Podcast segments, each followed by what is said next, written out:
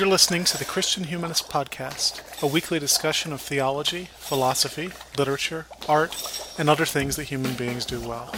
And now your hosts, Nathan Gilmour, Danny Anderson, and Michial Farmer. I was working in the lab late one night when my eyes beheld an eerie sight. For my monster from his slab began to rise, and suddenly, to my surprise, He did the mash, he did the monster mash. the monster mash. It was a graveyard smash. He smash. did the mash, It caught on in a flash. he did the mash. He did the monster mash. Thank you for downloading another episode of the Christian Humanist Podcast. Uh, this is episode 119. Today we're going to be talking about monster movies. Uh, my name is uh, Danny Anderson. I'm an assistant professor of English at Emmanuel College in Franklin Springs, Georgia. And today I'm joined by uh, another uh, assistant professor of English at Emmanuel College. Uh, his name is Nathan Gilmour. Nathan, how you doing today? I'm hanging in, Danny. How are you doing? I'm doing okay. Feeling a little better. I've been under the weather lately, but I think I'm over the weather now, I guess. I don't know. Um, and then uh, also, we're joined by Michial Farmer, who's an assistant professor of English at uh, Crown College at St. Bonaduce, Minnesota. Is that I what- wish is it was St. Bonaduce. It's St. Bonifacius. St. Bonifacius, St. okay. Is where the Axe body spray factory is. I see. Okay. That makes sense. Well, how you gentlemen doing today? Oh, I'm pretty good. All right. How- How, are you, Danny? Well, I'm fine. Um, I, apparently, we have some listener email. Uh, Michial, do you want to take that? Yeah, this is from our listener Isabel Ayer. She says she's been meaning to tack this on as an episode suggestion to the Jewish American Lit episode response that's been moldering in my draft folder for weeks. Busy, but while I'm thinking about it, what about an episode on children's literature? That seems like a good low-key topic. This is a idea we have kicked around for some time. I believe we've talked about having Nathan's wife, who is a kind of a specialist in that area. Come on, didn't we talk about that, or am I? Uh, well, we had talked about her coming on for a, a, a young adult literature young adult. episode, but I, I, I presented the idea to her and she wasn't all that interested. So, you know, you know, if if this is something you guys are interested in, I have a colleague at Crown who teaches children's literature, who I'm sure would be happy to come on and talk about it. He's a fan of the show, alrighty. so maybe maybe that's something we can do. She also says, uh, listening to your romantic poetry episodes, though I've also listened to some of the more recent episodes. Nathan, you can stop apologizing for pronouncing my last name correctly, compared to the Comcast cable call center that transcribed it over the phone as Isabel Y R E R, which now appears on all my bills. You're doing okay. Comcast is All the devil, though. I mean, that that is an ev- that is as evil a company as there is. Yeah, but they give me fast internet, so I. They may you you know when you cancel your fast internet, you're going to have to drag all of your equipment yourself to the Comcast center and stand in a long line holding it uh, to cancel. Oh, I've done that every time I've moved, so I'm, I'm not worried. Oh man. Anyway, thank you, uh, thank you, Isabel. And you may get your children's lit episode, or you may not. It depends on how we feel. we also All had right. we also had a message from uh, David Grubbs on the Facebook page, which I feel uh, which I feel the need to uh, mention. He says, "I'm not short, dag nabbit," in response to my calling him short on the I think it was the Return of the Jedi episode. So It was indeed. I I still remember him being short, but again, almost everybody seems short to me. So maybe maybe David is six two, and I don't know it. Well, however short he is, I'm sure I'm shorter. So, well, uh, today uh, we're going to be talking about monster movies, and I know that by the time this uh, hits uh, the internet, it's going to be a couple weeks past Halloween. But uh, the idea arose just before Halloween, and uh, we decided to kind of go ahead and go with it. Um, and so I want to sort of start today by kind of giving us a, a little personal entryway into this. So horror is a a genre that's especially good at eliciting personal reactions in a viewer. So I think it might be best to begin this discussion with each of us talking about some personal experiences. And are there any specific movies or books that you can recall having an impact on you, either positively or negatively? Nathan, you want to take start? Yeah, it's interesting. I, I don't think of uh, horror movies and monster movies as having really either positive or negative psychological impacts, but I do remember their sort of social place uh, when I was a teenager, especially on the young end of the teenage years, they were a sort of rite of passage. Uh, the, I guess, the degree of intensity of horror movies that one had viewed was a, a sort of mark of prestige among the 13 year old set in Plainfield, Indiana. So uh, it was definitely one of those things where it was a game of cat and mouse with one's parents, a game of, you know, who can watch the scariest movie with one's peers. Uh, you know, looking back, I mean, I like most things that seemed so very important when I was 13. Uh, this was yet another example of who can eat the spiciest chili pepper. Uh, but that's the place that horror movies held uh, in my own experience. Now, when I was about that age, I mean, that's when you were in the sequels ad nauseum for the Freddy Krueger and the Jason Voorhees franchises. Uh, so there weren't a whole lot of, I guess you would say, new ideas coming around. I mean, I still remember when the first Scream movie came out, it was something of a novelty in our circles because it was a, and I, I guess an explicitly self-referential horror movie. So I mean, I, that that's sort of the turning point that I remember where there were horror movies talking about horror movies, and that was, you know, in my mind, sort of a, a change in the genre. So, Michial, how about you? What was your horror movie experience? I didn't really watch them when I was a kid. I would say I had more experience with uh, Frankenberry cereal than any kind of actual monster movie. But I remember um, a copy of The Shining made the rounds in my youth group, and like you say, it was kind of a rite of passage. It was it was something you watched even though you were terrified of it. And uh, I made it about to the point where those two creepy little girls accosted Danny Torrance in the hallway and uh, then I turned it off and had nightmares. I, I, I really did. I'm not exaggerating. I had nightmares and could not sleep for two, three weeks after watching half an hour of that. And and like it took me a year to go. I found it on like TBS or something and watched an edited version. And like I, I, I am afraid now to watch the Simpsons parody of The Shining. That movie scares me so badly. So uh, suffice it to say, I am not a person who is made for horror films. I uh, I scare easily. I have to watch them. I have to watch them in broad daylight, and, and I'm I'm especially afraid of the ones that are not. And I say this even though the, the Shining is supernatural. I, I'm especially afraid of the ones that are not supernatural. I don't like the serial killer pictures, the home invasion movies, stuff like that. But I've never seen most of the classics. I've never seen The Exorcist. I've never seen The Fly. I've never seen. Oh, I don't know. Name a classic, and I probably haven't seen it. I, I, yeah, I'm, I'm terrified of these movies. I watched, uh, uh, well, I'll, I'll, get into it later, but I watched a movie especially for this podcast, and uh, I had to go down to our laundry room in the dark. Uh, in the middle of it, and uh, that was an unpleasant experience for me. So I'm, I'm kind of a weenie. well, you're you're perfect then. That's great. Um, and actually, I that's both of your examples I can kind of build off of. I totally remember what Nathan's talking about with those Friday the Thirteenth movies. Uh, there was sort of a rite of passage. There were like it was became a, a cultural thing to do was to go to these movies when they opened and have sort of like mystery science theater like commentary for each killing in the Friday the Thirteenth movies as they were coming out. It was just mm-hmm. sort of. A way for adolescent boys to sort of be funny and and, and witty and cool. Um, but also the example I was going to give was also from The Shining, um, and it's actually around that same scene that Michial's talking about with the two little girls. I uh, loved. I grew up on horror movies, uh, particularly sort of the the kind of Hammer uh, horror films, the English horror films from like the 50s and 60s uh, and, or 70s. Uh, I particularly like them, I think, because of their like atmosphere. They just sort of there's you know foggy moors and broken castles and and uh, old you know Victorian outfits and these things. And I, I just love the atmosphere of those movies.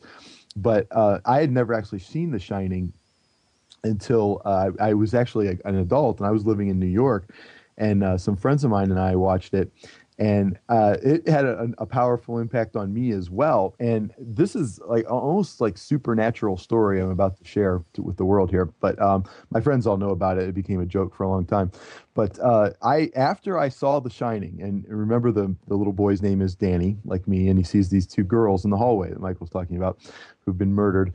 Uh, I for months after that began to see in New York City everywhere I went these twins, these redheaded twins that were maybe my age. Uh, they were adults, but they would they dressed like old country people, like from like uh, like the Amish uh, outfits or something like that, and they wore matching outfits as adults, and they had long red hair, and and they so weirdly like reminded me of those two little girls and it was just such a strange thing i would see them everywhere i went in the city i would happen to bump into these girls and i started you know sharing this with my friends at there at the time and um and they were all thinking i was crazy or not but and then one day i was working in this bookstore in uh, lincoln triangle and uh, I, here, sure enough, they're coming towards my desk, and uh, I grab my friend Eric by the shoulder. I tell me that you can see these girls, right? And and uh, and he got all angry because now he was going to start seeing them. And it was just a coincidence. They were just two girls that I happened to keep bumping into uh, in the city everywhere I went. Uh, but it was such a strange, like, bleeding over into my reality from having watched this movie that uh, I, it's something I'll never forget. And so to this day, that movie has like a very like powerful resonance with me just because I felt like I experienced some of its uncanniness uh, in my own life. Did and, they and ask I you to come play with them? no, they didn't. I never spoke to them.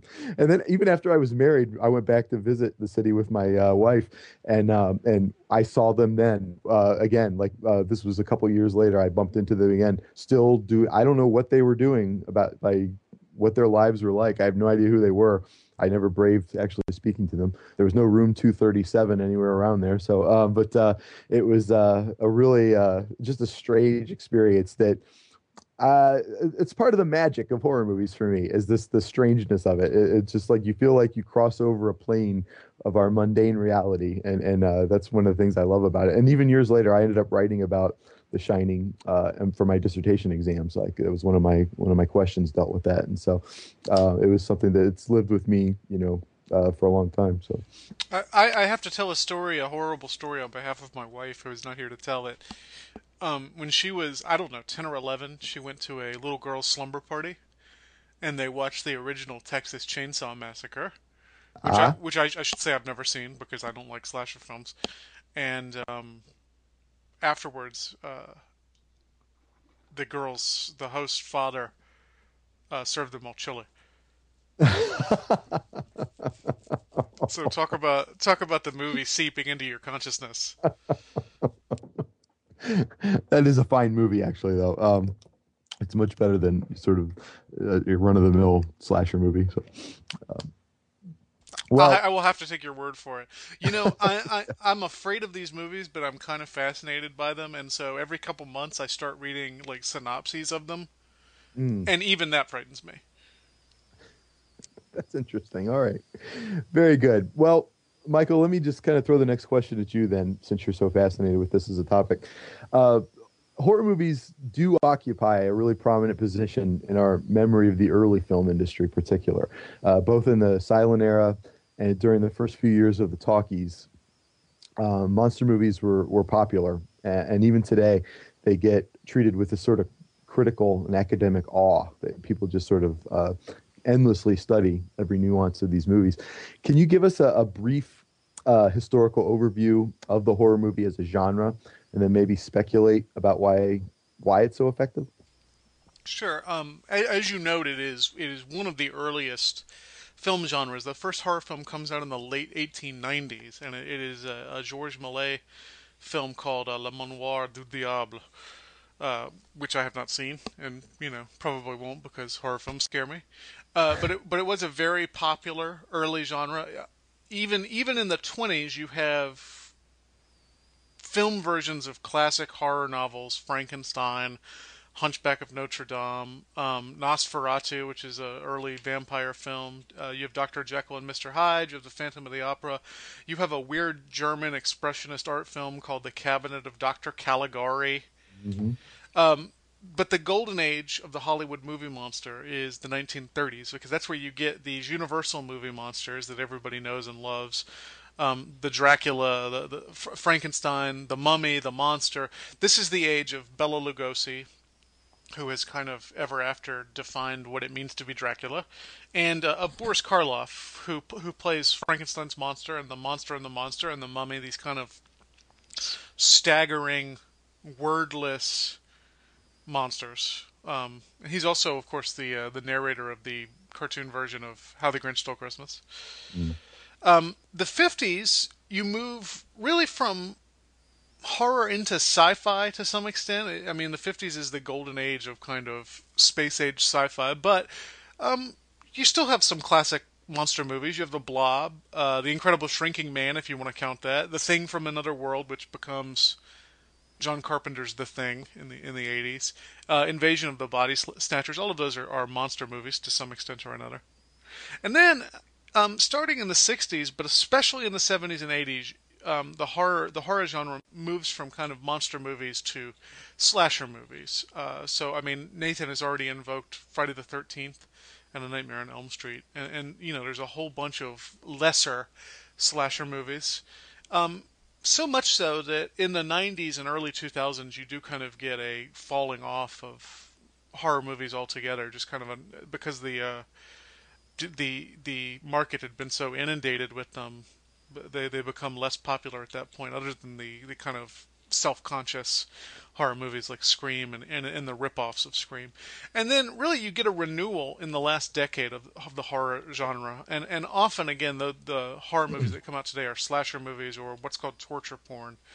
And and more rarely monster movies. I think there was a, a remake of The Wolfman a few years ago starring Benicio del Toro who is already kind of wolfish.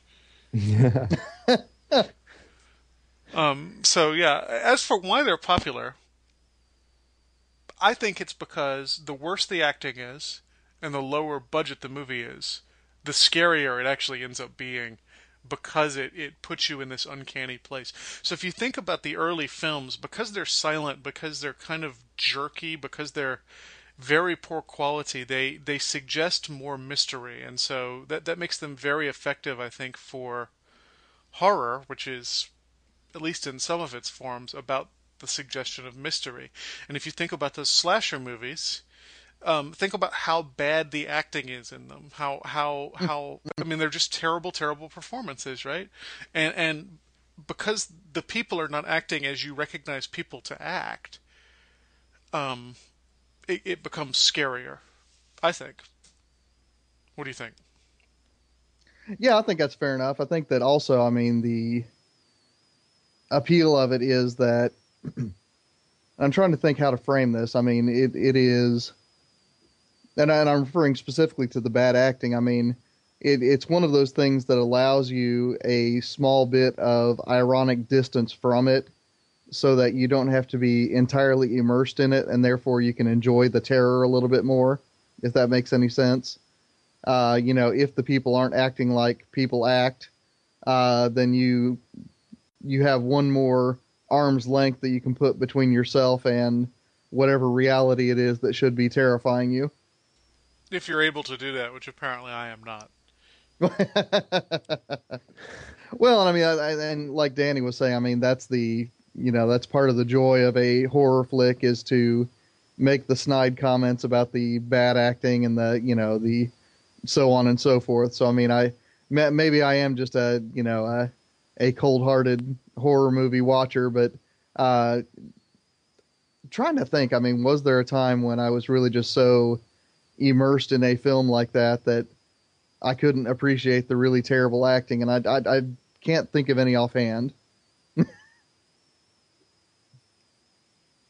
You say that you oscillate between the twin poles of fear and uh, mockery, Nathan? no, I never do get to the fear of uh, the pole of fear, so I, I, I, I still resist the meta modern. That's a little reference to last week. Yes. Yes. Yes. I, I think that Michial's point about the um, how horror sort of works with some of the the kind of formal features of cinema uh, throughout its history uh, is a really good one. And, and I know that uh, one of my kind of mentors from grad school has written about this. His name's Rob Spadoni. And he's got a book called Uncanny Bodies, and he um, uh, talks about the early uh, Dracula, particularly in Frankenstein, uh, these 1931 movies that be, really inaugurate the universal cycle of horror movies, um, and and he sort of talks about them as.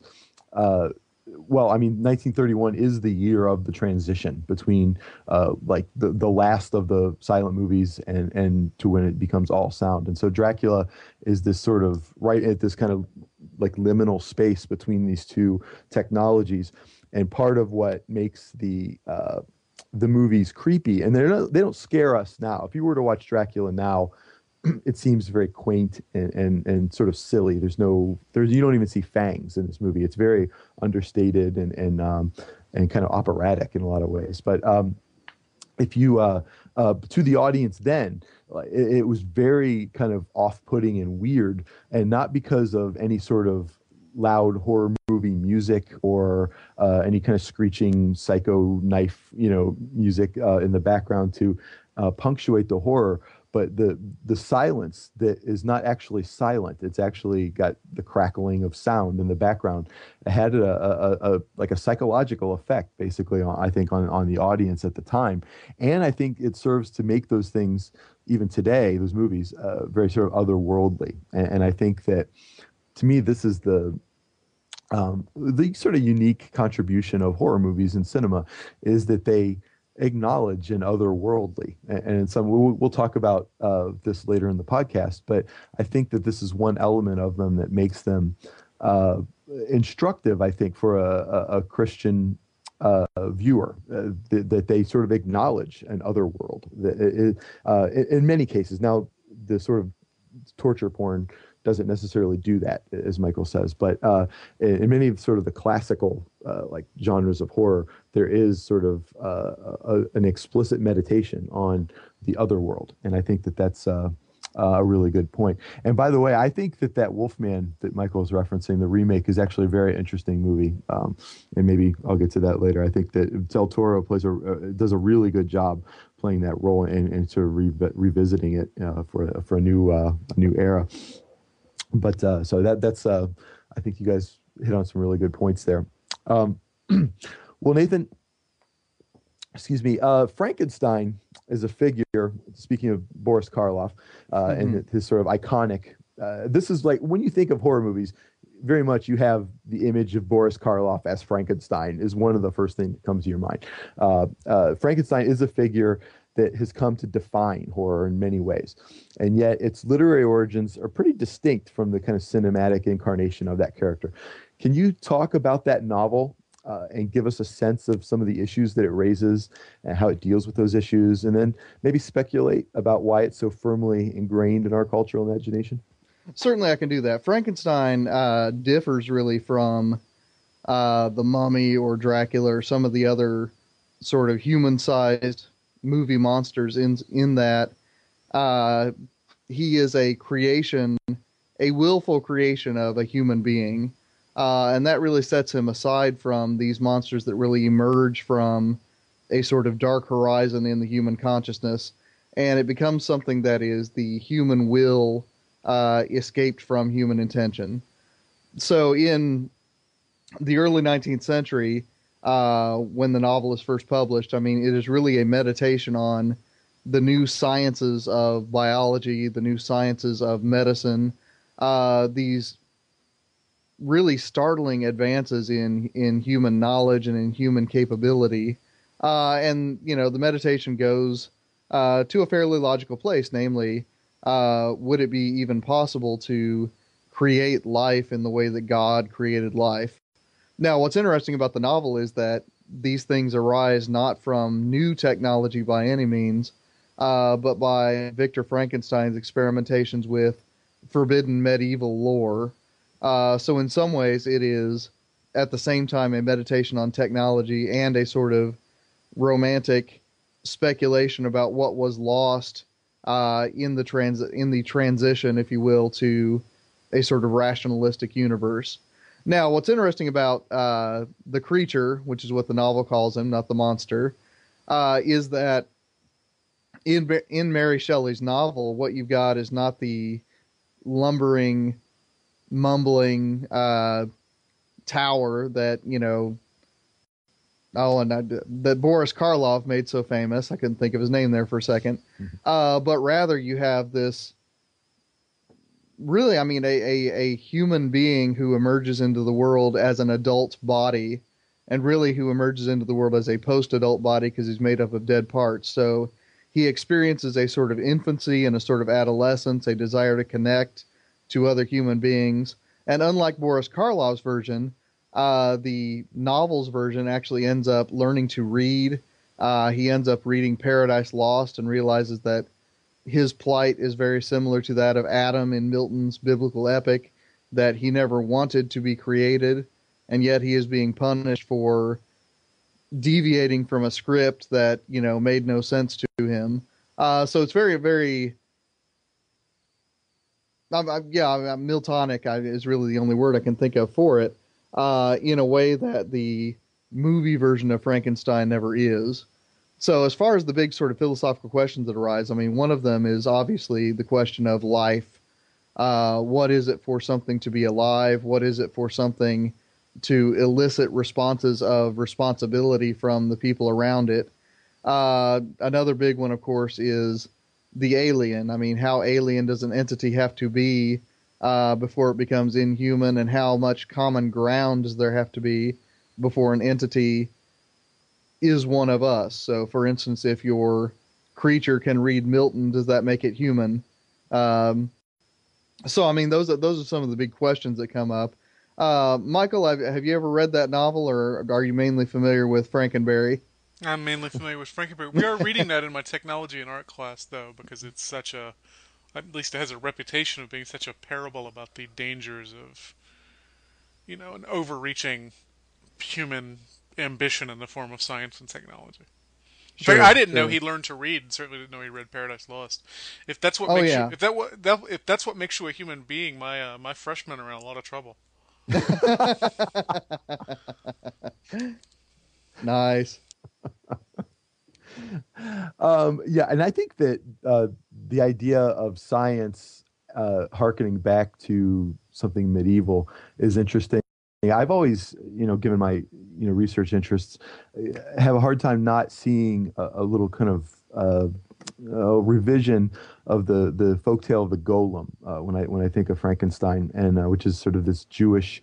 Um, uh, folktale basically about about this you have this rabbi rabbi Loew who uh, kind of divines from the stars that the local Jewish ghetto, the community, is about to uh, be under attack of a pogrom, and um, there's uh, uh, in order to defend themselves, he sort of uh, performs this sort of black magic sort of ritual and creates this uh, giant man out of clay, basically, and uh, and bestows this sort of artificial kind of life upon him, and this giant man then kind of both protects the community, then becomes too dangerous for it as, at the same time, and so has to be sort of brought back down. And I think that this is kind of a model that you can see that that, that sort of narrative archetype is sort of something you can see in many things. I, I think in many ways. Uh, Christopher Nolan's Batman is sort of a a, a golemish sort of character, uh, uh, like a sort of modern invention of or modern reinvention of that myth, where you have this sort of figure who the community needs and yet fears at the same time. And so uh, it's something that I think uh, has a powerful resonance, like culturally across cultures as well. Um, and um, and I, I can't help but see that connection between Frankenstein and what Frankenstein is doing as a, uh, as a kind of human achievement uh, that is also dangerous, and the the fact that he uh, harkens back in the novel to the sort of medieval traditions uh, does, I think, draw a connection between science and black magic as this sort of uh, uh, enticing, uh, productive thing that is also uh, dangerous if left unchecked. And I think that's one of the the ways that Frankenstein is uh, typically received. I think, and so. Um, whenever I, it's hard for me to imagine that the the golem wasn't in Mary Shelley's subconscious at least uh, when she was uh, like conceiving of this character in the storyline. But uh, which, uh, by the way, there's an excellent silent movie version of the Golem called Der Golem um, by George Wagner, and, and it's uh, it's public domain. You can stream it on YouTube for free. Uh, highly recommended, uh, like vision of uh, of of a great silent film that uh, tackles a very interesting story uh, in in really interesting ways and, and raises some profoundly religious questions. I think so. Mhm. Um, Michial, did you have anything else to add to that? Uh, no, I don't. Okay. Um, well, then let's kind of go to a let's flash forward to a, a kind of horror figure that's particularly popular right now. Uh, and I think the subgenre of the that seems to be most deeply embedded in our culture currently is the zombie movie. Um, for example, The Walking Dead is this a phenomenon. Apparently, I think. Um, although I, I actually have a- Apparently. I have a thing with zombie movies. I find them utterly depressing, and so I kind of avoid uh, like sort of these end of civilization narratives are very. I, I guess they offend the humanist in me, and so I I, uh, I I find them very not so much scary but depressing, and so I, I and see, see, I'm I'm deeply apocalyptic, and yet I'm so tired of zombie movies. that It's just such a it's such a bore now. Everything is zombie, zombie apocalypse, zombie Yes. apocalypse. Shut up. Yeah, yes. Well, uh, maybe there's so there's two ways to be dismissive of this genre, I guess. Then, but uh, it, this is a figure though that has explicitly religious origins, um, and yet the cinematic version is often even purely scientific. So, like 28 Days Later, can you uh, tell us a little bit about the origins of this figure, and then talk about what social fears it's historically addressed in various time periods? And here, feel free to speculate and theorize all you want. Sure, and I'm I'm no expert, but I have seen a few zombie movies at least. Um, zombies come from Haitian voodoo culture, and a zombie is a corpse that has been reanimated by a sorcerer, I believe. So as you say, there's there's a religious dimension to this that is generally left out. You don't see a lot of uh, sorcerers in zombie movies. Um, zombie movies go back further than George Romero. I think most people think the zombie movie starts in 1968. In fact, there's a movie from the late 20s, early 30s called White Zombie, which is where the kind of horror rock band White Zombie gets their name. um, but really, George Romero's uh, Night of the Living Dead in 1968 is what makes the zombie movie a cultural phenomenon, and that that movie is.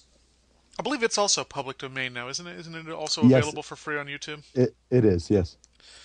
Um, the Romero Living Dead movies, the best of which, by the way, is not Night of the Living Dead, but um, Dawn of the Dead, the the sequel, um, are about conformity, right? Because you have these kind of unthinking hordes of brainless creatures staggering around. It's it's it's it's a little bit like the wasteland, the the scene in the wasteland where you have the uh, the crowd of the undead walking over London Bridge. A, a, a image, by the way, that actually shows up in 28 Days Later.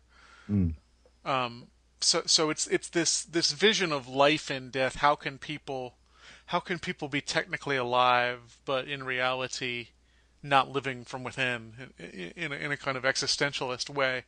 And, and you you see that very clearly in Dawn of the Dead because they go the survivors go to hole up in a shopping mall, which allows Romero to make a number of very funny observations about consumerism and pop culture. So when the zombies make it to the shopping mall, they act basically the way people act in shopping malls. They just kind of walk around trying things on and what have you, Uh, and eating brains. But um, other than that, they they act the way people normally act.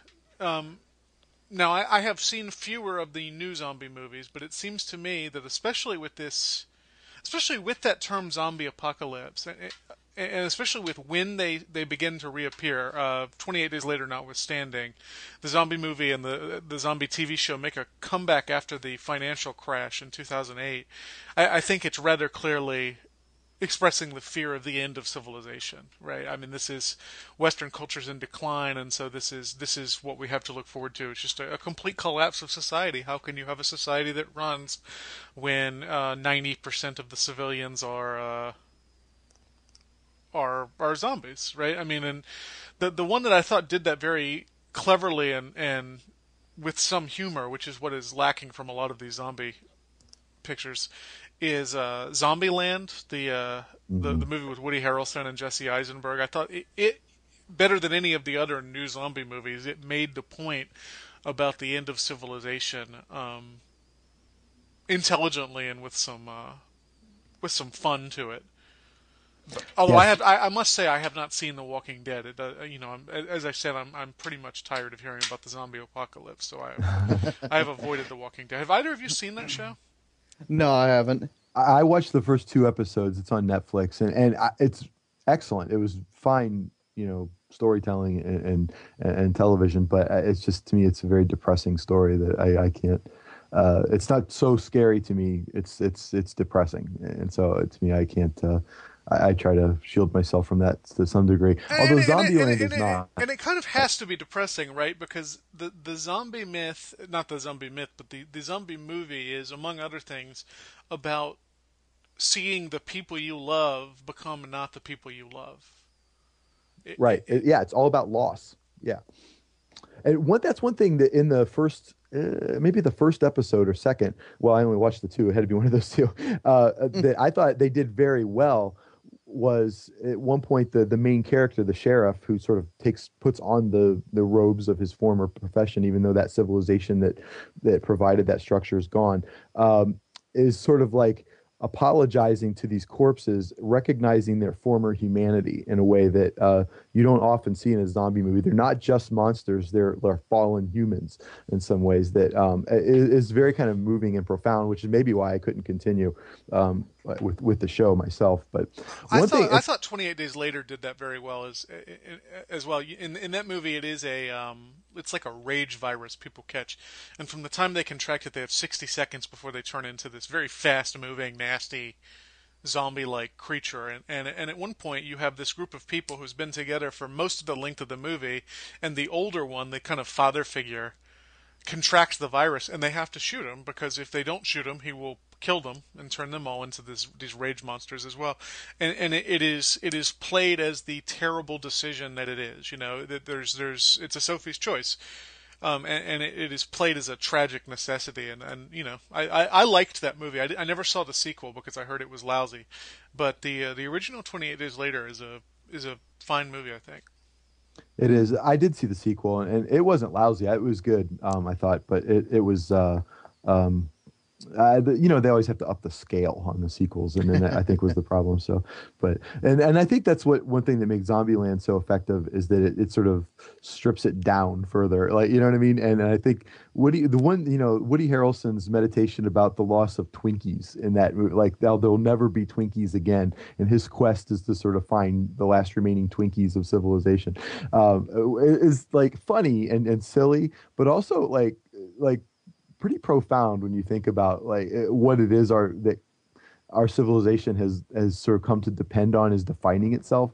And when that's gone how sad that is even if it's petty and, and trite. So um, nathan I, I jumped over you though.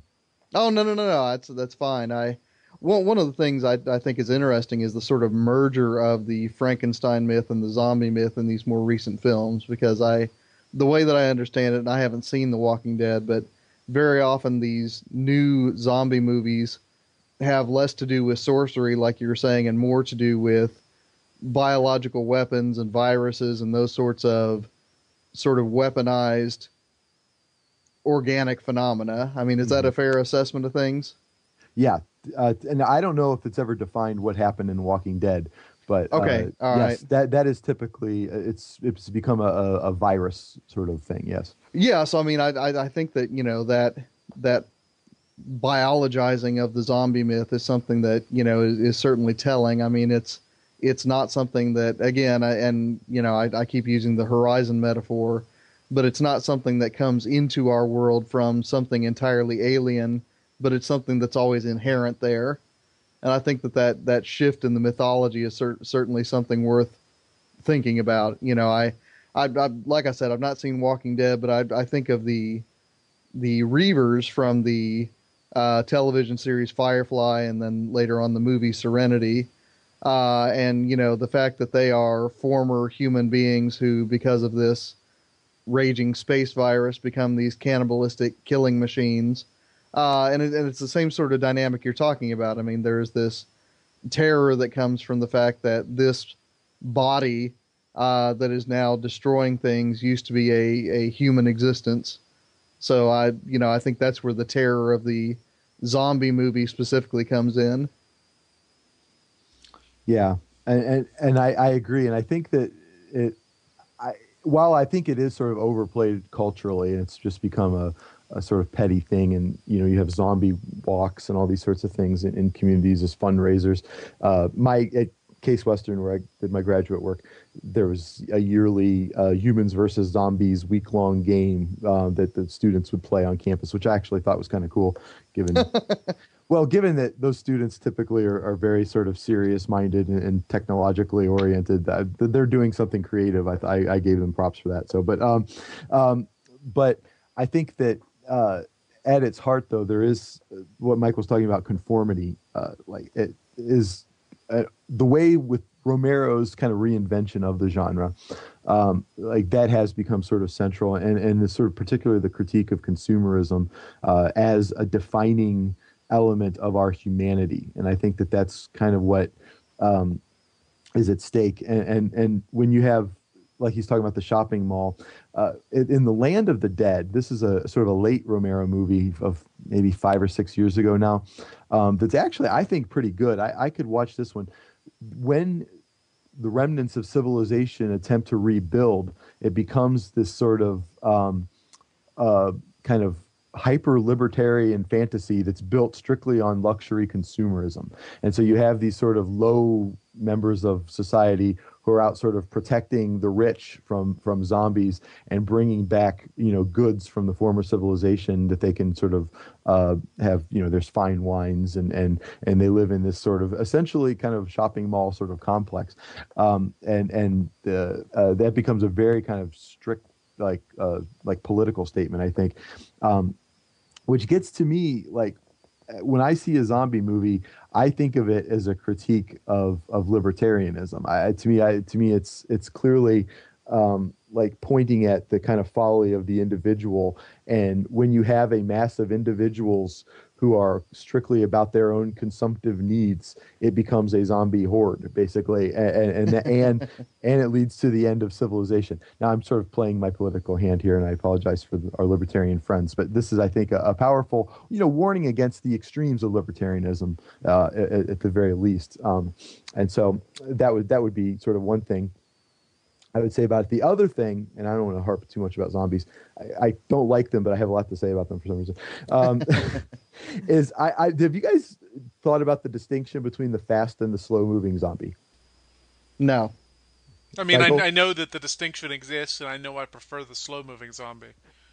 Well, I, I, was at a conference once. and I just wanted to run this past other, uh, you know, some smart people and, and, see what they thought of this argument. So, um, are you talking about us? Yes, yes. You guys are the smart people today. Um, the I, I heard somebody make an argument that the fast-moving zombie is a function of the shift from a Cold War fear of communism. Uh, when you have this sort of faceless mass of, of uh, bureaucracy that is the danger to a fear of terrorism when a single um, entity can sort of come out of nowhere and get you by surprise. And, and mm. I found it to be like a, a somewhat compelling, but I just wanted to see what your initial thoughts about that were. Oh, it could be. I mean, I you know I I hadn't really thought about the distinction in those terms, but I mean it makes sense on its face. Yeah, yeah I mean, I, I I think I would have just blamed it on Hollywood's need to make everything faster, bigger, louder. yeah, it's true. Um, but, but, but I mean, I mean it, it, in terms of a philosophical analysis or a sociological analysis, it sounds you know reasonable. Yeah, yeah, and particularly when you see the invention of that trope uh, is sort of with the I believe with the remake of Night of the Living Dead or I'm sorry Dawn of the Dead. Yeah, the, uh, the James Gunn. Yeah, and, and, it seems to me that does sort of explicitly deal with fears of terrorism. I thought it was a compelling way to perhaps overread something that's trivial and stupid. But um, um, well, else, when when was when was when was that movie? Out of curiosity, 2000... I would say 04. No, I think it was. Wait, hang on a second. I was in Omaha when Slither came out, and that was his that was his follow up. So it probably was 2004. Come to think of it. Okay, the only reason I ask is because, like I said, the Reavers from the Firefly series were in effect fast moving zombies, and I believe that was 2002. But nobody's going to criticize Joss Whedon. you know, if there's if there's if there's one person the nerds on the internet aren't going to get upset about, it's Joss Whedon. Yeah, true enough, true enough. Because. I, I remember when, when that remake came out, everybody was so mad about the fast moving zombies, and I agree. I, th- I think that's less effective than the, the slow moving ones. Yeah, yeah. It becomes more about like action and less about atmosphere, and, and I feel like something's lost when you remove the the the silence from a horror movie on some level. So, um, yeah, that's just my opinion. The other Although- brilliant thing about those Romero zombie movies is that they never, even as far as I remember, never come close to explaining why this is happening. Right. They keep a, a metaphysical option open. I know that in uh, Dawn of the Dead, there's like some figure on television preaching that saying, you know, when hell is full, uh, the dead will start work walking the earth. And so there's does they sort of at least put a figure in there that is trying, and maybe like Nietzsche's Madman, uh, sort of assigning um, some sort of metaphysical consequence for uh, a you know a, a prolonged period of sin uh, for uh, uh, upon humanity. So, uh, but that is never sort of verified in those movies, which to me makes it all the more creepy and and, and more interesting. So, but um, this I think is a good transition though uh, into uh, sort of more Christian theology. Um, horror movies have a long history of antagonism with Christian culture, and uh, particularly from Christians to horror movies. I think, uh, and I think it's a tension that ranks right up there for me with rock and roll. Like that was two two bad things: rock and roll monster movies. And so, uh, Nathan, uh, can you maybe narrate uh, a little bit of the controversy, either historically or in some other philosophical way, and then maybe find some way to claim a philosophical function for horror uh, and its uh, relationship with the Christian imagination. Well, one of the things I, I did a little bit of poking around, but I didn't do, an extensive historical analysis. But it seems like, at the very least, I don't want to say that the genesis is with the 1960s, but it seems like the Christian antagonism towards horror movies intensified certainly with the with the 60s. Uh, so the sense that I get is that the fear of rock and roll and the fear of horror movies largely went hand in hand, largely as uh, the generation now known as the baby boomers uh, sort of came of age. There was this ongoing fear that innovations in entertainment, whether that be cinematic or musical, uh, were somehow going to destroy the American culture as the the American Protestant culture. Let's be real specific as we know it. Now, I think that the rise of evangelicalism as distinct from fundamentalism certainly has something to do with that. The culture of standing against uh, pop culture artifacts. Again, I'm not saying that it wasn't there because certainly you've got treatises against uh, jazz music, you've got treatises against card playing, things like that in the 1920s, 1930s.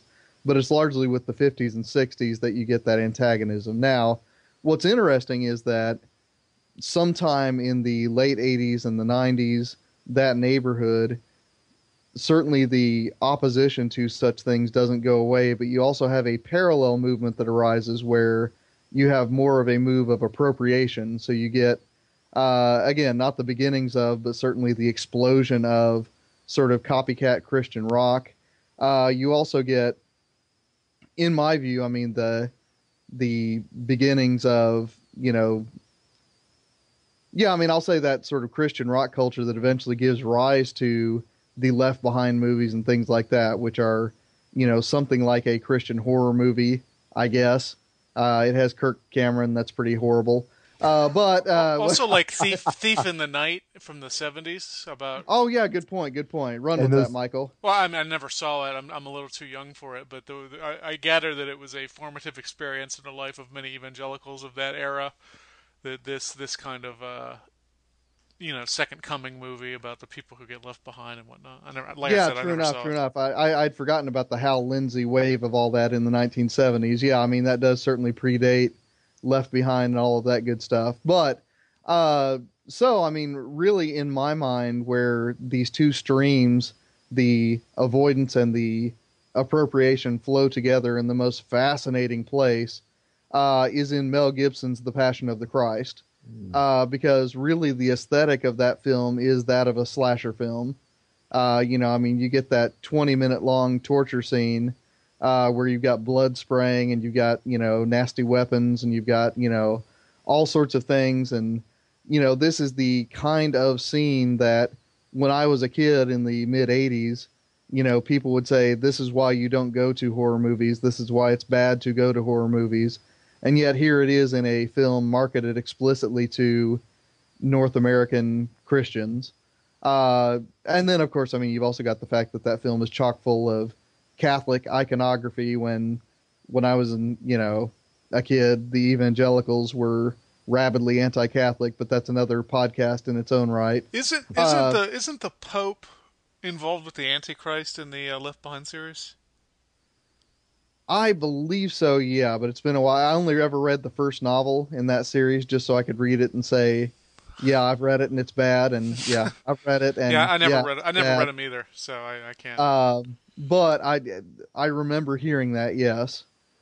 And I know in the Omen, the original, I didn't see the remake, but in the Omen, there's a, a bishop-like figure, a, a, a clearly Catholic figure, who's responsible for uh, the adoption of the Antichrist child into this uh, into Gregory Peck's family. And so there is sort of, I think, a uh, uh, an uh, anti-papal uh, strain to this eschatology. Yeah. Yeah.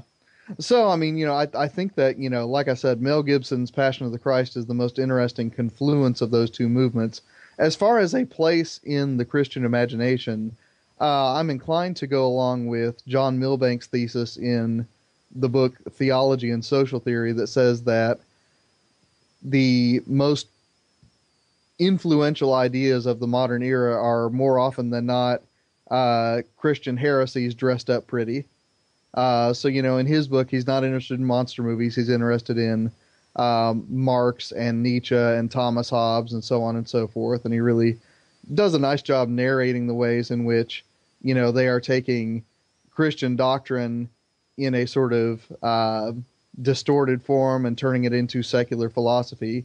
If I could take that movement and move it over into the realm of horror movies, uh, I think that what we've got with the modern horror movie, uh, and I'm thinking mainly within my own lifetime. I, I honestly haven't done a whole lot of philosophical thinking about Bela Lugosi and Boris Karloff, but if you think of the slasher movies of my own teenage years and the, you know, the torture movies of my college years, and then you know, so on and so forth, I think that what you've got there is a desire on the part of moviegoers to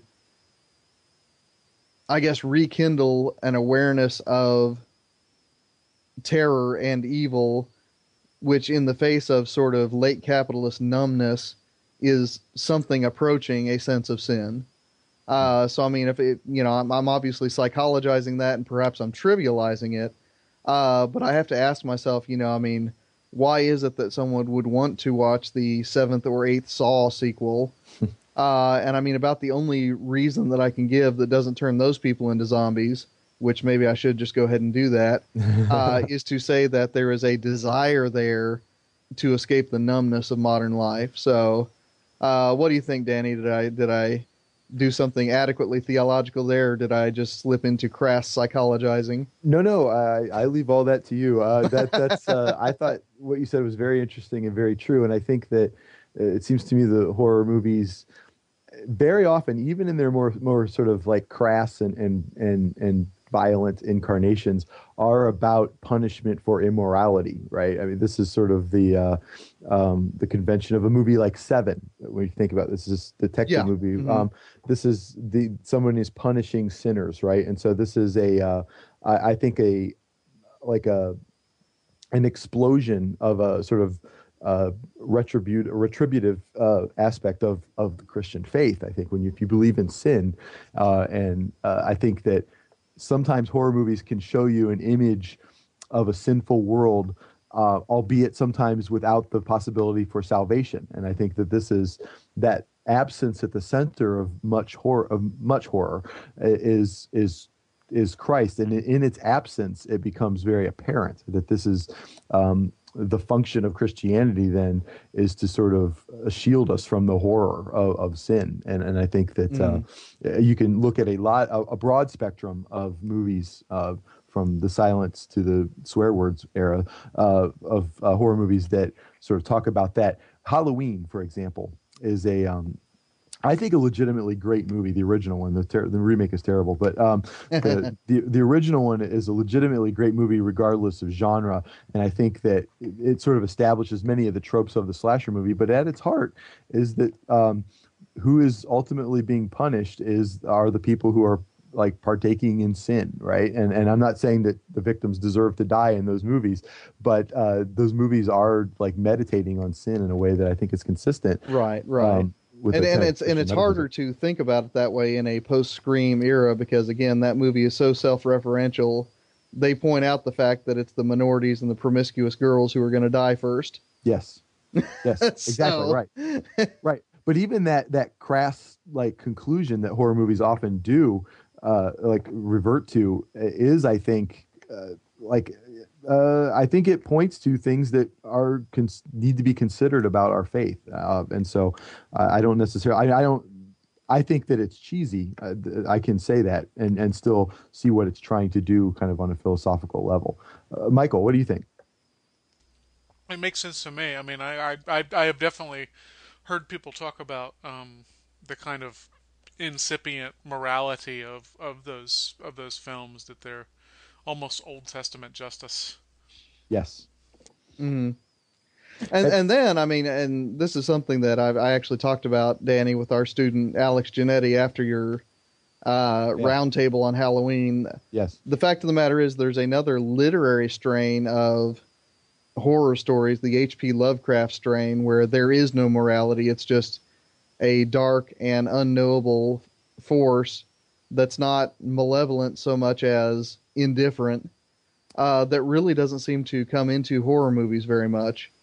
And you would Right. think that you know there would be at some point an entrance of that, but it doesn't seem like there's an appetite for that among moviegoers. Well, it's interesting that Lovecraft is famously difficult to adapt to cinema, right? Uh, and, Yeah. and, and I think that's part of why. It, it- it- like the genre of horror almost demands there to be some sort of morality to violate, right? And, and Yeah, so uh-huh. um, when you like take that away, I think that Lovecraft doesn't work as well. And where it does work well are in movies that adapt him uh, differently, like a movie like Hellboy, for example, which is clearly Sure. Lovecraftian, but has at its center this sort of good versus evil. Like, and I think that's the way to make Lovecraft like work. Like, right I- and at the I- end yeah. i mean has that sort of family loyalty ethos that would be alien to a lovecraft story exactly right. Yeah. So, have you read any Lovecraft, Michial? I tried to a couple weeks ago, and something distracted me, and I never actually got into it. I never liked Poe, so I don't get the sense I'm going to. I would like Lovecraft very much. that's fair enough Yeah. Some of it's quite, you know, cheesy and the writing is like very ornate and, and sort of overblown, but it, it, it carries with it an atmosphere that is, is utterly creepy. And I, I happen to really like H.P. Lovecraft. I actually taught him over the summer here and, uh, and it actually worked pretty well. I had students really enjoy reading that story. So I know Grubsy's a big uh, Lovecraft fan. Yeah. yeah, he's apparently become a cottage industry in Providence. They have sort of whole tours, um, uh, centered around Lovecraft now. So, Oh, I thought he lived in Brooklyn. uh, I know he's Rhode Island. Oh, okay. So, well, uh, let's start with Michial uh, for this next question. Let's all sort of just take a specific creature or subgenre or whatever, uh, however you want to approach it, or theme in horror, and share why you think it's particularly interesting and how it can speak to or at our faith. Michial, can you start? And then pass the, the severed head to Nathan. so I didn't watch horror movies when I was a kid, but I did have access at my elementary school library to a book called The Encyclopedia of Fantastic Creatures, which I checked out at least five times and read with great horror. Um, and and the one that scared me the most, I think, was the werewolf. Um, I remember it said that one theory about where werewolves come from is sleeping with your bed in the moonlight during a full moon, and I, I remember asking my parents if I could rearrange my room so that my bed would not be in the window. And I, you know, I, I still think of this anytime I sleep in a room where the bed is next to the window because uh, it clearly made a big impression on me. And what's so scary about the Wolfman, and what makes it particularly what makes him uh, particularly appealing, I think, to young people, is that it is all about the things that you don't think yourself capable of doing that you are in fact capable of doing. It's it's kind of the same thing that makes Jekyll and Hyde such an interesting story.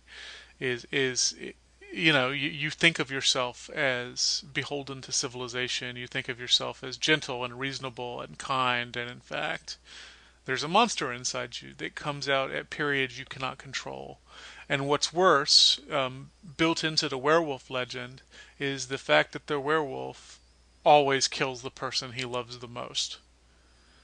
And, and, and, you know, and you think about this for any period of time, and it's it's a it's a really terrifying thought. But it, it goes back, I think, well, not back because it predates this, but I think it dovetails nicely with Oscar Wilde's poem, "The Ballad of Reading Gale" or Jail, excuse me, where he says, um, "Each man kills the things he, the thing he loves," um, which seems to be kind of a universal human experience, right? The, the the people who suffer from your deviations from civilization, from rationality, from gentleness are always the people who are closest to you because they're the ones you feel most comfortable lashing out at. So, yay, werewolves.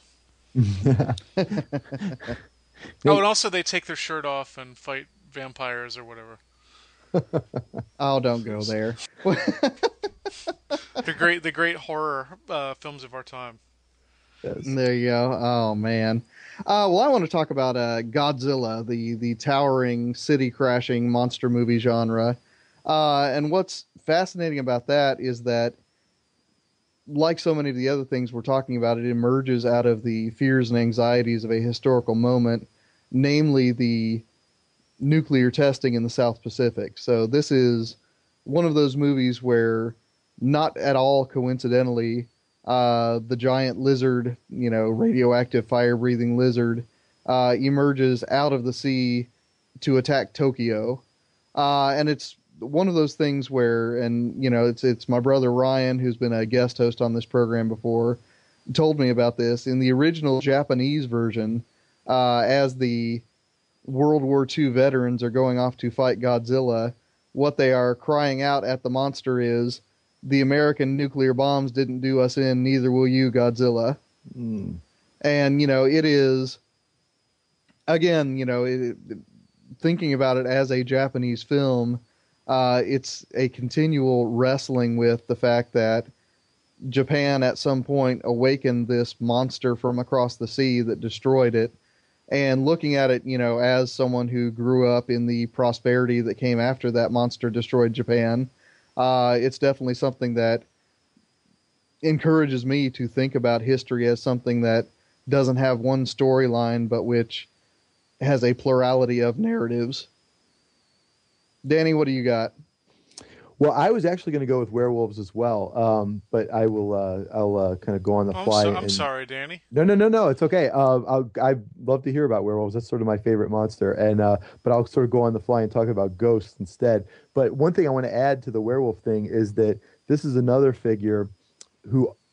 Uh, there are exceptions, but almost never is there a cure for the afflicted. Who's always usually a sympathetic character who's sort of cursed in some ways. And this is where I think the the failing of the these Twilight werewolf things. I I, I feel like if werewolfism isn't a curse, then it's not interesting. If it's some sort right. of like spiritual freedom, you know, oneness with nature, it's just a bunch of hippie bull crap. And so I, I don't find it interesting. And who, so who um, is the best character in the Harry Potter franchise? Remus Lupin. you know, I've yet to watch Harry Potter yet. I, I have to speak. Uh, Read the books. They're yeah, good. but uh, I, and I feel like the fact that he has to die for his own sins is, is an interesting uh, and for the sins of the community because the sin is passed on to him from someone else. I think that that is like a, a stark absence of, of sort of the idea of salvation. And i think that this is um, uh, like i think that the image of salvation is, is clear in its absence in, in the idea of the werewolf. And, and this is where Jesus sort of comes in uh, um, to the equation. But since not, uh, Michial already talked about that, let me just talk about ghosts. I already talked about The Shining as this sort of, um, I think, a sort of preeminent sort of ghost movie. And, and, and, and there has been a resurgence of ghost movies since uh, I'm sure that it's sort of an existing thing. I'm thinking back to since The Sixth Sense came out, there was a Yeah. uh, Mhm. uh, an interest in ghost movies. And the same year The Sixth Sense came out, there's another excellent one called um, uh, Stir of Echoes with Kevin Bacon. It's a very good movie by written by uh, based on a book by I think Richard Matheson. yeah, I'm I correct. actually like Stir of Echoes better. Yeah, Wow. it's a great, great movie. Yeah, um, and um, but the the ghost, I think the ghost narrative essentially very often. I mean, for one thing, it assumes an afterlife that uh, is consistent in some ways. We can find uh, biblical stories where ghosts appear to people, and so there is some sort of consistency with a you know a Christian worldview there.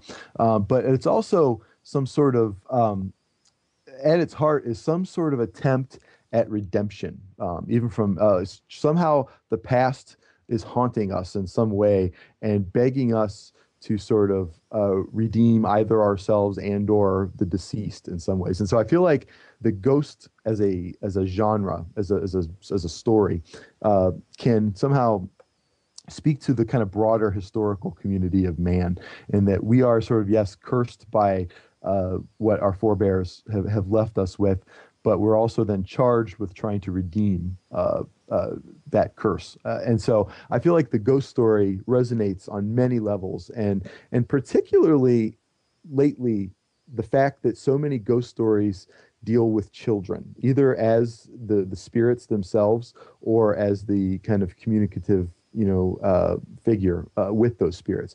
I think is kind of profound and, a little bit sad uh, when we because it cleared to me that we're sort of as a society beginning to think about the legacy we're leaving. And, and i think that the ghost movie is a sort of uh, a way to uh, uh, me- meditate on that. And then of course there's this whole japanese tradition of ghost movies which do something completely different that i don't have the cultural bearings to quite get my mind around on some level. But um, but the sort of western uh, ghost movie i think is one that i think is uh, particularly interesting. Um, have you seen any uh, movies recently that about that like ghosts that um, trying to think, I, I, I Stir of Echoes and Sixth Sense. I certainly remember. I, I haven't watched any more recently. I don't think. Yeah, I don't Yeah, think I've seen it either.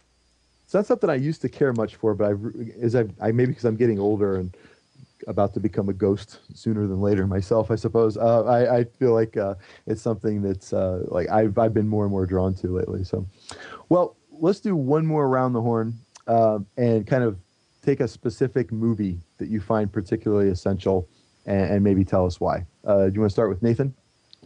Yeah, uh, it, it's one that I don't necessarily like a whole lot, but I think it's an interesting artifact in the in the sort of trajectory of horror movies, and that is uh, Bram Stoker's Dracula from the '90s. Uh, oh this man! is what now? I said, "Oh man!" this is a film that very intentionally distances itself from the Bela Lugosi Dracula. Uh, it's one that really takes all of the humor out of the vampire story. Uh, it takes, honestly, a great deal of the sort of allure of the vampire story. Uh, and it is this utterly serious I guess re- I mean remake is is about the only term I can think of of the Bram Stoker novel. Uh, you know, one of the things about this movie is that you know you've got, if not skillful actors, then at least very well known actors in the moment. Uh, Keanu Reeves and Anthony Hopkins playing some of the main roles.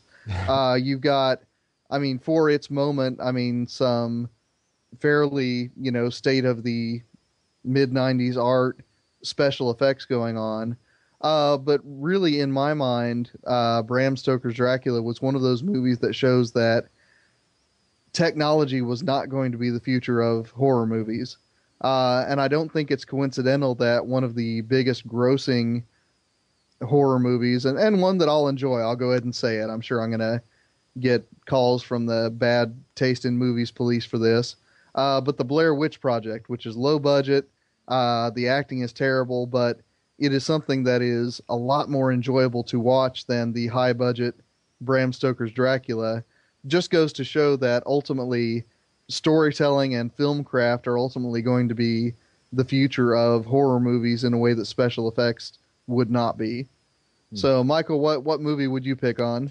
Well, I uh, decided to watch a horror movie for this show, and I went through. We, we just got Hulu Plus, so I went through to see what they saw. We watched a movie called Carnival of Souls, Ah, which came out in, I believe, 1962. And it, it is the director's one film, and it is about a young woman who is involved in a drag racing accident, miraculously survives, and then immediately moves across the country to Salt Lake City to become a church organist. And that's important because there's this very insistent subplot that she just sees this as a job. She says over and over again, a church is just a place of business. She doesn't care about her soul. She doesn't care about anything but money.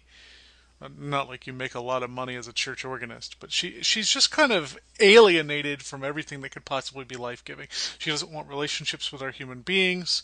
She doesn't um, want to see a psychiatrist for the problems she's having. She doesn't want to. She certainly has no interest in religion and yet she's haunted because there is a very disturbing um, man who is kind of following her across the country, um, showing up at the most disturbing of places, and he is a um, he's actually played by the director. I, I forget the director. Do you remember the director's name, Danny? I can't remember It's it right Herk now. Herk Harvey or something like that. It's a funny name, but uh, what you get in this movie is a is a precursor to the Night of the Living Dead pictures because one of the um, indelible images from the movie is this carnival of souls, this deserted carnival, kind of inhabited by dead spirits all dancing around, and and it, it is very. They, they, at one point in the movie, they all follow after her in a very proto Romerian way, and, and also you get a precursor to the weirder, more psychological horror movies of somebody like David Lynch, who who revered this movie, and you can really see, you can really draw a line directly from it to Blue Velvet. Um, so yeah, it's it's worth a watch. It is it is a remarkably frightening movie for something that has no gore, um, and, and which remains for the most part psychological. But like I said, I was afraid to go into my laundry room after watching it. Very good. Yeah, it's very weird and off-putting, uh, and it's just sort of disorienting. in- And, in and, and more proof that the low budget horror movies are actually more effective because they're so uncanny. I mean, the, the acting in that movie is terrible. I believe it is mostly local people without much training. And then I read that the um, lead actress is Strasberg trained, which I don't understand because she is one of the worst actresses I've ever seen in my life. But she, um, I mean, but it works. I mean, she needs to be off-putting. She needs to be alienated. She needs she needs to not seem like a human being for reasons. Let, let me put it. You, you will guess the twist of this movie in the first two minutes of it. it it's it's it's a played out twist, but um, you know, it, it makes sense that she is a terrible actress. It makes sense that the movie is poorly made in a lot of ways. Although there's some really beautiful, um, there are some really beautiful shots, um, nevertheless. So yeah, it's a good movie. It is. Well, and I want to kind of take us back to the Wolfman, um, and, and particularly, I, I want to like encourage people to think about the remake. This was 2009, maybe or 10. It, it's not that old. Um, with Benicio del Toro and Anthony Hopkins, uh, looking at it in juxtaposition uh, against the original is kind of interesting as a illustration, I think, of how the horror movie really does sort of reflect on cultural values uh, without necessarily even realizing it. And I feel like if you look at the the story is this Larry Talbot, this uh, youngish man who sort of comes back home and and sort of uh, to his uh, ancestral home, which is this sort of uh, village in Europe. Somehow, it's in the original. It's a particularly kind of netherworld um, that you don't exactly know where it could exist, but. Um, and his father is this sort of powerful male figure and larry talbot gets bit by a werewolf and and he eventually uh, uh, becomes the werewolf himself and has to be sort of uh, wreck, you know killed at the end this is sort of not a secret how the werewolf movie ends but uh, in the first movie Claude Rains, who played the Invisible Man, uh, was also was was the father, and, and he is a uh, like preternaturally good person. Like he's just sort of the the patriarch not only of the family but of the community. So he's sort of an image of paternalism, and and so when Larry good man though he is, uh, is infected with the sort of uh, ancient sin of of you know monstrosity and werewolfism. Uh, he uh, in the end has to be sort of brought back um, uh, by the father. Uh, into sort of he has to be redeemed through death by the father, um, who uses the stick. So there's obvious there's this sort of obvious sort of phallus involved, and so uh, if you think about that movie as being a um, like just a reaffirmation of assumed cultural values of the time, uh, and then think about what the revision of the second movie. Uh, it not only revises the story, but it revises the ideology. Uh, like in this case, the father is a much more sort of duplicitous figure who is very much himself responsible for what's going wrong in this community. And, and in, in this case, a young woman um, is, is sort of has on her board, his her shoulders, played by, played by Emily Blunt, to um, um, sort of redeem uh, the figure and the community from uh, the evil. And I'm trying to talk in vague generalities about these movies, uh, although I, I fear I'm spoiling them uh, horribly. But um, uh, uh, I, I don't know that any other way to sort of talk about that. But in this way, it's such a refutation of paternalism that it is almost it is just as cliched as the affirmation of paternalism was in the first one. And so uh, i love both of these movies by the way and i think that del toro does a remarkable job of, of channeling lon chaney jr uh, uh, and, and you can see images like or like perform in his performance you can see his face just sort of morph into the facial expressions that lon chaney would use. There is a moment where he's walking across the moor in the exact manner that lon chaney does. So it's a really fine performance in his part and uh, and and I think the movie itself is an illustration of how these movies, uh, the remake itself, when looked at in how it revises the original, it's a uh, an illustration of how horror movies in general really draw on cultural assumptions and give us access to see how it is we see ourselves in the world. Um, and, and in both cases, neither one of them challenges you know orthodoxy, um, but uh, I think it's it's pretty instructive in that way. So. Um, have any of you seen uh, either of those movies? I have not. No, No. I haven't either. yeah, well, you know, me being the werewolf guy, I think Yeah, I that those know. Are sort of, those are sort of bookends, and and in the middle, my favorite movie is actually an American Werewolf in London. That's my favorite movie, general, and uh, and, and uh, I feel like in some ways, American Werewolf in London revisits the Wolfman in 1981, like 40 years later, and now it is, you know, pushing 40 years old. The Wolfman very much incorporates American Werewolf in London and the Werewolf into its its revision. So it, it very much draws on two movies to create this new version of the Wolfman. So it, like seeing those three movies together is would be an interesting exercise, I think. So, um, well, uh, Nathan, you want to give us a hint about what's going on next week? Sure. Next week, uh, and our listeners should have seen this link on the Facebook page by now. We're going to be talking about uh, Nietzsche's Parable of the Madman. It's a section from the Gay Science.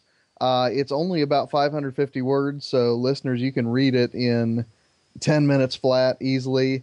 Uh, we're going to be talking about the text itself, but also the sort of afterlife of the famous aphorism within the text God is dead. I mentioned we're going to be talking about that new uh, film coming to a motion picture theater near you.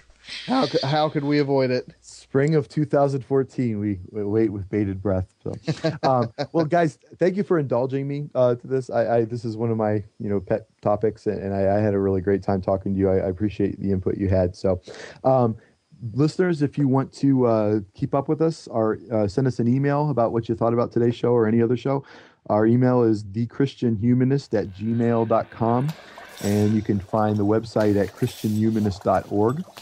And for uh, Nathan Gilmour and Michial Farmer, my name is Danny Anderson, uh, saying, Let your sins be strong and your faith be stronger. I was working in the lab late one night when my eyes beheld an eerie sight. For my monster from his slab began to rise, and suddenly, to my He did the mash, he did the monster the monster mash.